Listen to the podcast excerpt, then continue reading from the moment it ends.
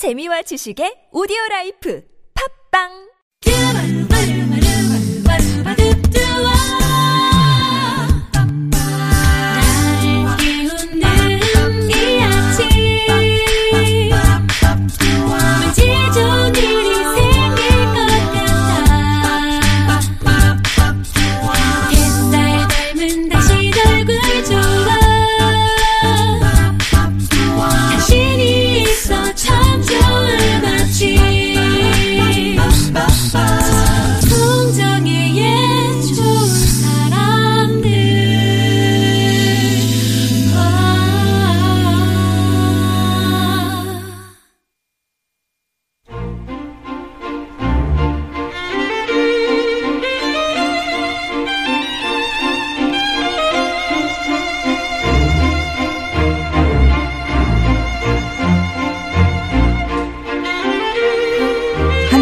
라디오에서 영화음악 프로그램을 진행했던 고정은임 아나운서는 영화의 매력을 강력한 빛의 힘이라고 표현하면서 터널 같기도 하고 엄마 뱃속 같기도 한 어둠 속 공간에서 마치 구원같이 새어나오는 유일한 빛이 바로 영화다 이렇게 정의를 했어요. 영화는 이렇게 간혹 어두운 현실을 비추는 환한 빛이 돼줍니다. 김세윤의 영화를 만나다 영화 읽어주는 남자 김세윤 작가 오셨습니다. 안녕하세요. 네, 안녕하세요. 예. 네. 이, 그, 들으셨죠? 옛날에 정은임 아나운서가 진행했던 라, 영화. 들었고 나중에 기자가 돼서 인터뷰를 아. 했고 인터뷰한 지 얼마 안 돼서 세상을 떠나셨죠. 어, 그때 되게 충격이었는데. 네. 예. 그래서 제 인생에도 좀 큰 전환점이 되기도 아직도. 네. 특히 영화 음악 프로그램 하면은 이 네. 정은임 아나운서 생각하시는 분들이 많더라고요. 그 뒤에 약간 거짓말처럼 제가 그 영화 음악의 작가가 됐거든요. 아, 예. 그래서 어릴 그러니까 학교 다닐 때 들었던 프로그램 음, 막연하게 어 라디오 라디오 PD 같은 거 좋을 것 같다. 어. 이왕이면 심야 라디오 PD에 심야에 대한 그게 있어요. 네. 왜냐면 심야는 왠지 그 감시가 소홀한 틈을 어. 타서 내가 하고 싶은 거를 막 다 해볼 수 있을 것 같은 막연한 환상이 있었거든요. 예. 그래서 시- 아마 그래서 아마 저와 비슷한 세대는 맞아요. 심야 라디오 프로그램에 대한 어떤 약간 로망 같은 게 있었거든요. 음. 근데 그 로망이 제 인생 에 실현된 순간이 나중에 와서 제 스스로도 좀 믿기 힘들었던. 음, 음. 아, 왜냐- 그럼 심야 라디오 피디 하면 그 접속에 한석규 씨도 그런 그렇죠. 거잖아요. 어, 사실 이제 그 영화 때문에 제가 아, 예, 아. 인생의 진로를 어, 괜찮아 보이는데 자, 그럼 영화를 만나다 개봉 영화와 그 영화에 따라오는 원 플러스 원 영화 두편 만나보는데 오늘 갖고 오신 개봉 영화는 어떤 건가요? 네. 이 영화 저 정말 이게 설마 재밌겠어? 라고 생각했던 영화예요. 네. 왜냐면 제목은 Station Seven. 음. 제목도 뭐 Station Seven? 뭐지? 뭐야? 네. 근데 더구나 영화를 만든 나라가 러시아. 아, 러시아 제, 영화요? 제 기억을 되짚어 봐도 뭐가 내가? 본 러시아 영화가 영화가? 뭐가 있었나 해 보면 대부분 이제 예술 영화, 아트 영화에서는 러시아 영화를 가끔 보긴 했어도 흔히 말하는 상업 영화라고 음. 불리우는 쪽에서 내가 러시아 영화를 본 적이 있던가라고 음. 가물가물할 정도거든요. 그래서 사실은 별 기대 없이. 네. 근데 더구나 SF래요.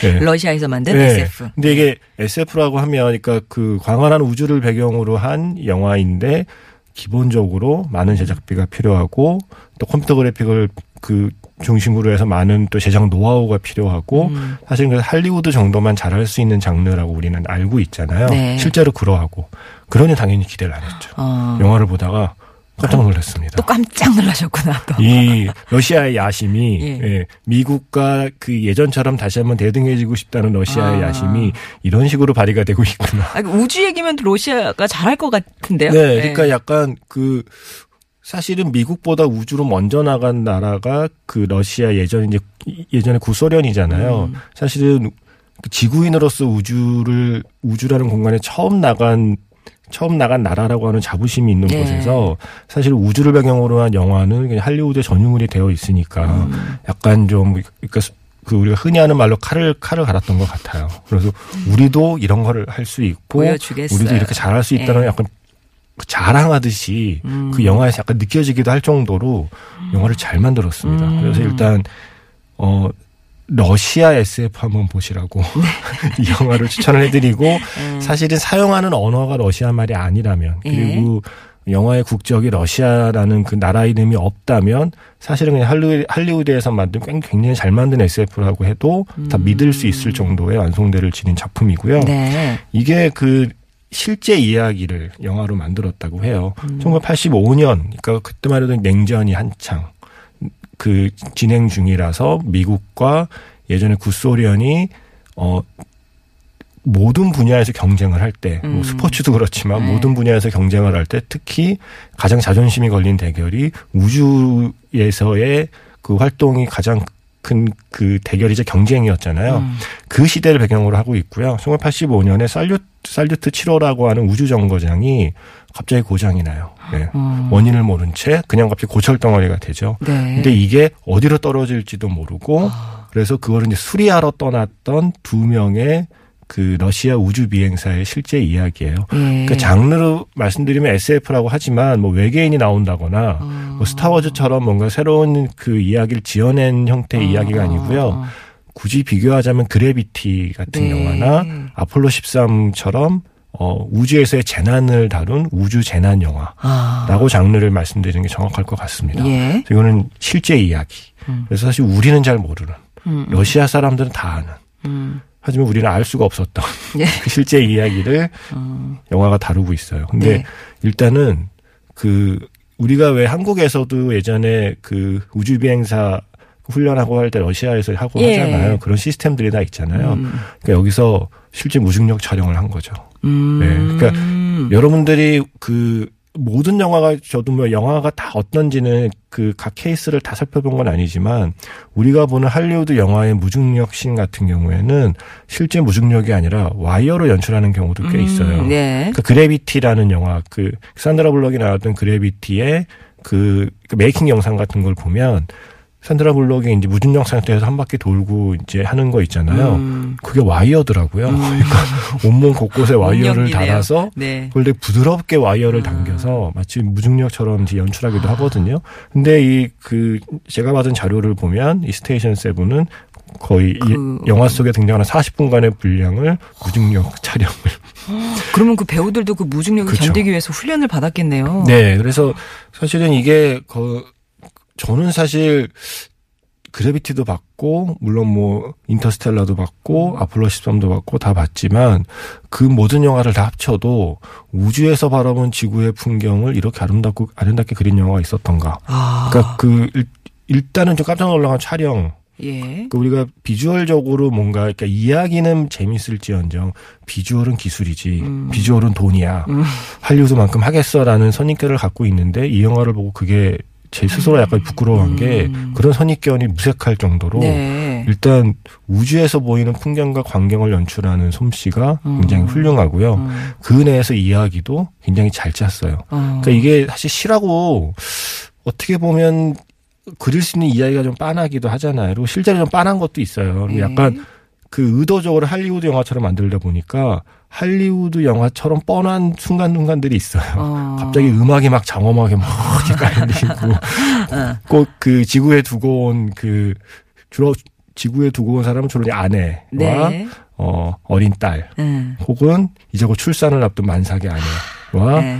어 그 생사의 경계를 넘나드는 우주에서의 남편을 교차 편집하면서 음. 막 웅장한 음악과 비장한 음악을 깔고 뭐 이런 것들은 약간 할리우드 영화에서 많이 하던 거를 좀 따라하는 듯한 느낌이 들기도 하지만 그거 외에는 스토리도 우리가 그 그들이 우주에 고립된 그 두 명의 입장이 약간 다르거든요. 그러니까 음. 그들의 그 각각의 입장에 충분히 공감할 수 있게 스토리도 굉장히 잘 짰어요. 음. 사실은 영화 보고 나서 어, 이 영화가 던진 질문 하나를 저도 좀 검색을 해보고 싶은데 네. 영화에서 무슨 대사가 나오냐면 네.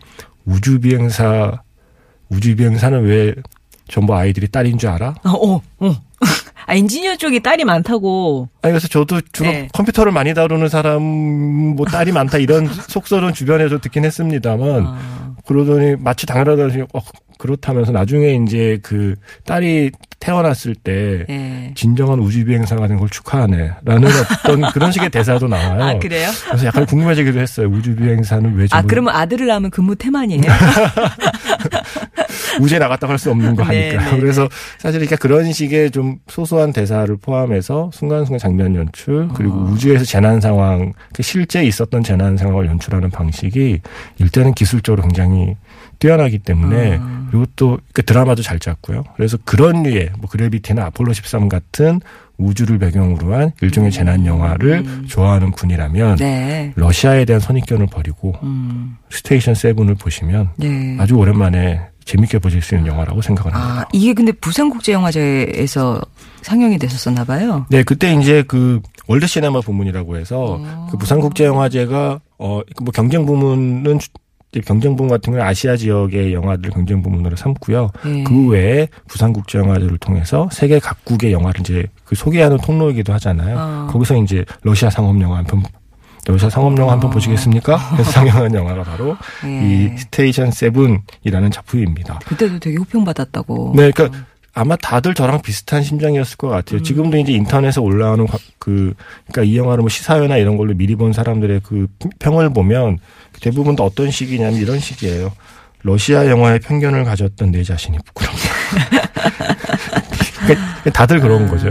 러시아 영화는 그러니까 잘 접하지 않았기 때문에 뭔가 다를 거야. 뭔가 어. 좀 뭔가 다르고 내가 잘 이해하기 어려운 이야기일 거야. 네. 그리고 가끔 나오는 러시아 영화는 뭐 깐느나 베를린, 베니스에서 상 받은 영화들이 주로 오는데 그런 영화들은 또 러시아의. 현실을 직시하고 통찰하고 응시하는 영화들이다 보니 약간 대중적인 측면에서는 좀 어렵거나 좀 약간 힘겨운 영화들도 있, 었잖아요. 리바이어던 같은 영화도 예술적으로 뛰어나지만 그 대중 오락 영화로서의 기능을 하지는 않았었기 때문에 아마 그래서 러시아 영화, 러시아 영화 하시는 분들이 이 영화를 보시면 세계 어디든 상업 영화는 똑같구나. 네.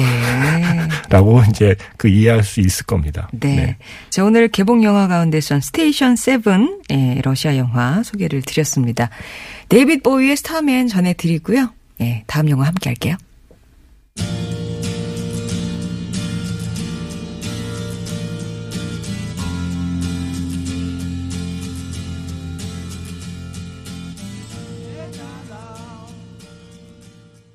금요일은 영화 이야기로 함께 합니다. 김세윤의 영화를 만나다. 개봉작 가운데서는 러시아 영화 극한의 실화를 바탕으로 한 SF 우주 영화 스테이션 세븐 만나고 왔고요. 자, 함께 볼 어, 지난 영화는 어떤 거예요? 어, 오늘 키워드를 뭘로 잡을까 하다가 네. 어, 일단 키워드는 우주고요. 우주. 그래서 혼자 말장난으로 써본 키워드는 우주 like 실화 영화, 네. 우주 like true story 정도로 네. 잡아봤습니다. 그래서 어 우주가 그러니까 우- 우주 우주 탐사를 배경으로 한 또 한편의 실화 영화를 예. 골랐고요. 사실은 뭐 아폴로 13을 해볼까 음. 아, 해볼까 아니면 그래비티를 해볼까 뭐 생각도 했었는데 이미 앞서서 그래비티 네. 아폴로 13은 제목만으로도 충분히 이제 소개가 됐다고 생각이 들고요. 어, 가장 최근에 개봉했던 작품이죠. 히든 피겨스. 아. 이게 네. 이게 이제 지난 그 지난 아카데미 시상식 혹시 시상식 중계를 보신 분은 네. 어 시상식 도중에 어떤 그러니까 굉장히 연로하신 흑인 여성이 네. 무대로 나오는 장면이 있었어요. 그 순간에 다 같이 기립박수 치고 했던 음. 네. 그 사람이 누구냐면 98살에 예. 캐서린 존슨이라는 분이었고 네. 그분이 바로 이 영화 히든 피겨스의 주인공.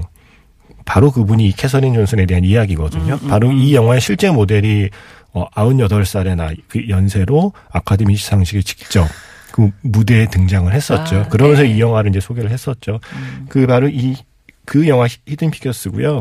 이 히든 피겨스는 실제 이야기. 그러니까 우리가 그 미 항공 우주국 네. 줄여서 나사라고 부르는 미 항공 우주국에서 일했던 흑인 여성들의 그러니까 숨겨졌던 이야기를 이제 만든 영화가 히든 피겨스예요. 사실 이게 어 최근에 그러니까 오바마 대통령이 당선된 뒤를 생각해 보면 실제로 그 흑인들의 숨겨진 이야기 혹은 뭐 흑인들의 영웅 이야기 혹은 흑인들의 삶을 그린 이야기가 굉장히 많이 제작이 실제로 됐거든요.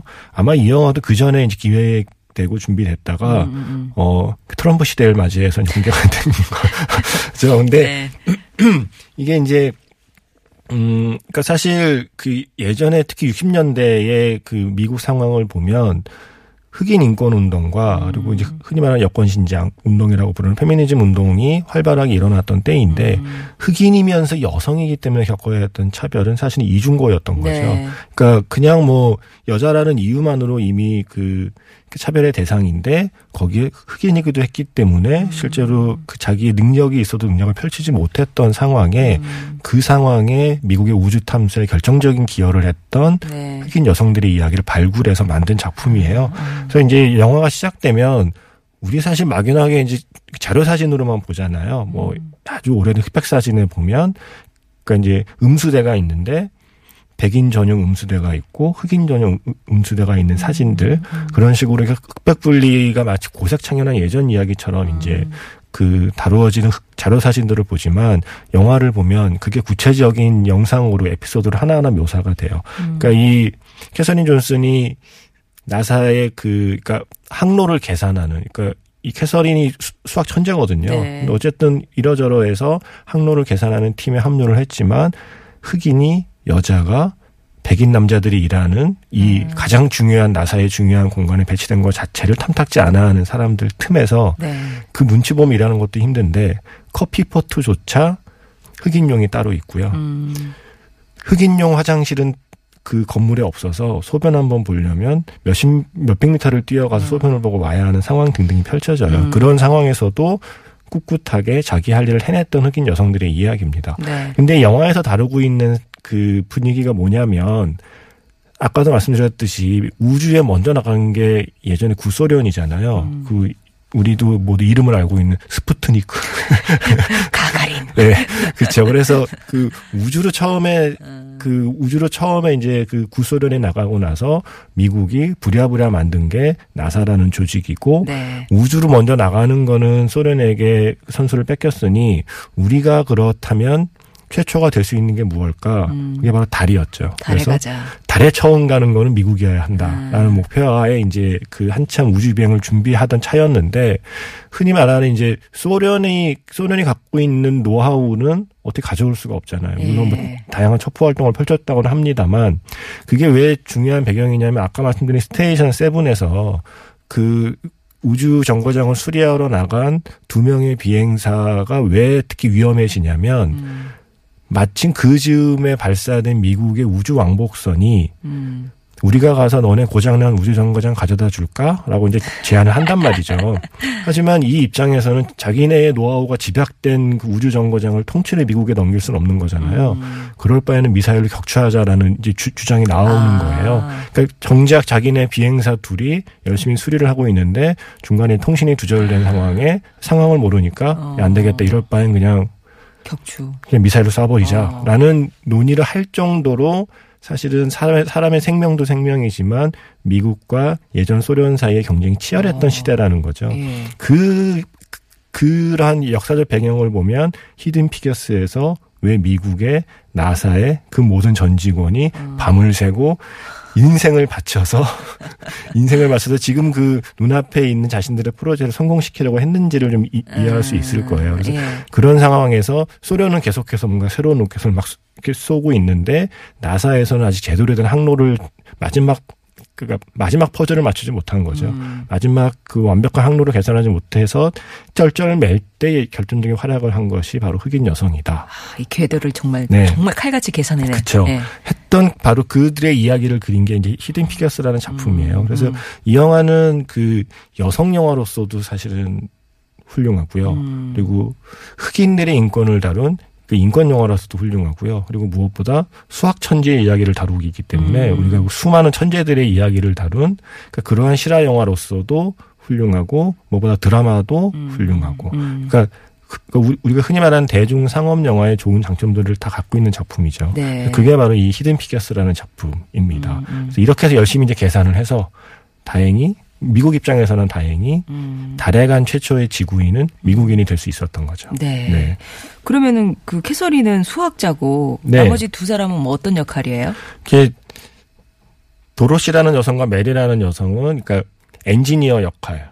그러니까 어. 그 그러니까 컴퓨터를 활용해서 계산하는 엔지니어 역할. 그리고 메리라는 여성은 사실은 그러니까 좀 더 다른 의미에서 이제 주목받는 음. 여성인데 본인이 스스로 공부를 하고 박사가 되고 그러니까 여자라는 이유로 박사학위도 밟지 못하게 했던 시절에 음. 소송을 걸어가면서 법으로 맞서가면서 와. 그 권리를 따내서 결국 박사과정을 밟은 여성이거든요. 네. 그러니까 어 영화의 주인공은 실제 항로를 계산하는데 기여한 수학 천재 캐서린이 음. 주인공이긴 하지만 그러니까 수학이 아닌 방식으로 그러니까 각자의 자리에서 음. 흑인 그리고 이- 그 흑인이자 여성이라는 한계를 극복한 그 세 명의 세 명의 흑인 여성이 주인공이에요. 물론 네, 주인공은 네. 캐서린이지만. 네. 그래서 사실은 이 그 흑인 배우들의 연기도 연기고요. 무엇보다 이 영화를 만든 감독이 테오도르 멜피라는 감독이고요. 어, 한국에서는 좀 알려지지 않았는데 저는 이 감독의 전작을 굉장히 좋아하거든요. 네. 세인트 빈센트라고 하는 어. 빌 머레이가 나왔던 영화가 있어요. 그 영화를 역시 대중적으로 상업적으로 감동적으로 잘 그려낸 감독이라서 어. 아마 그래서 히든 피겨스로 이렇게 발탁이 된 것 같고요. 네. 이 영화의 음악은 또 한스 짐머, 한스 퍼렐 네, 윌리엄스가 폴 윌리엄스가 가 함께 어. 맡아서 사실은 그러니까 우리가 할리우드 영화에 기대하는 거 있죠. 잘 만든 상업 영화. 예. 물론 할리우드가 상업 영화만 만드는 건 아니지만 음, 우리가 보통 극장에 가서 영화를 고를 때 뭐가 좀 마땅치 않다 싶으면 그래도 기본은 하겠지 하고 고르는 게 할리우드 영화인 이유가 네. 할리우드 상업 영화의 어떤 장점들은 있거든요. 물론 아. 단점도 있지만 그 히든 피겨스가 바로 그런 할리우드 상업 영화가 보여줄 수 있는 장점을 잘 갖고 있는 작품이다라고 아. 말씀드릴 수 있습니다. 저는 이렇게 살짝 보면서 네. 나는 저렇게 입고는 출근 못 하겠다. 이게 너무 개, 예, 그치, 모델, 뭐, 아, 뭐라 네. 해야 되지? 어우, 정, 성장을 하고 네. 다니, 다니잖아요. 그죠. 그야말로 정장. 예. 그리고 하이힐. 그러니까요. 근데 바로 그 하이힐을 신고 몇백 미터를 뛰어가서 화장실 한번 다녀와야 되는 아, 고충이 네. 영화에서 생략하지 않아요. 몇백 아. 미터 뛰어가는 거를 그냥 비 맞고 막. 예. 곧이곧대로 네. 묘사를 합니다. 근데 사실은 그 곧이곧대로 묘사를 해야 그들이 겪었던 고충을 관객이 음. 조금이나마 짐작할 수 있는 거죠. 네, 네. 자, 그러면 이 영화 아무래도 퍼렐 윌리엄스 빼놓을 수가 없으니까요. 네. 거의 뭐 전곡에 다 참여했잖아요. 네. I See a Victory 전해드리고요. 이 피- 히든 피겨스 OST 가운데서요. 김서윤 씨와는 인사 나누겠습니다. 고맙습니다. 네, 고맙습니다.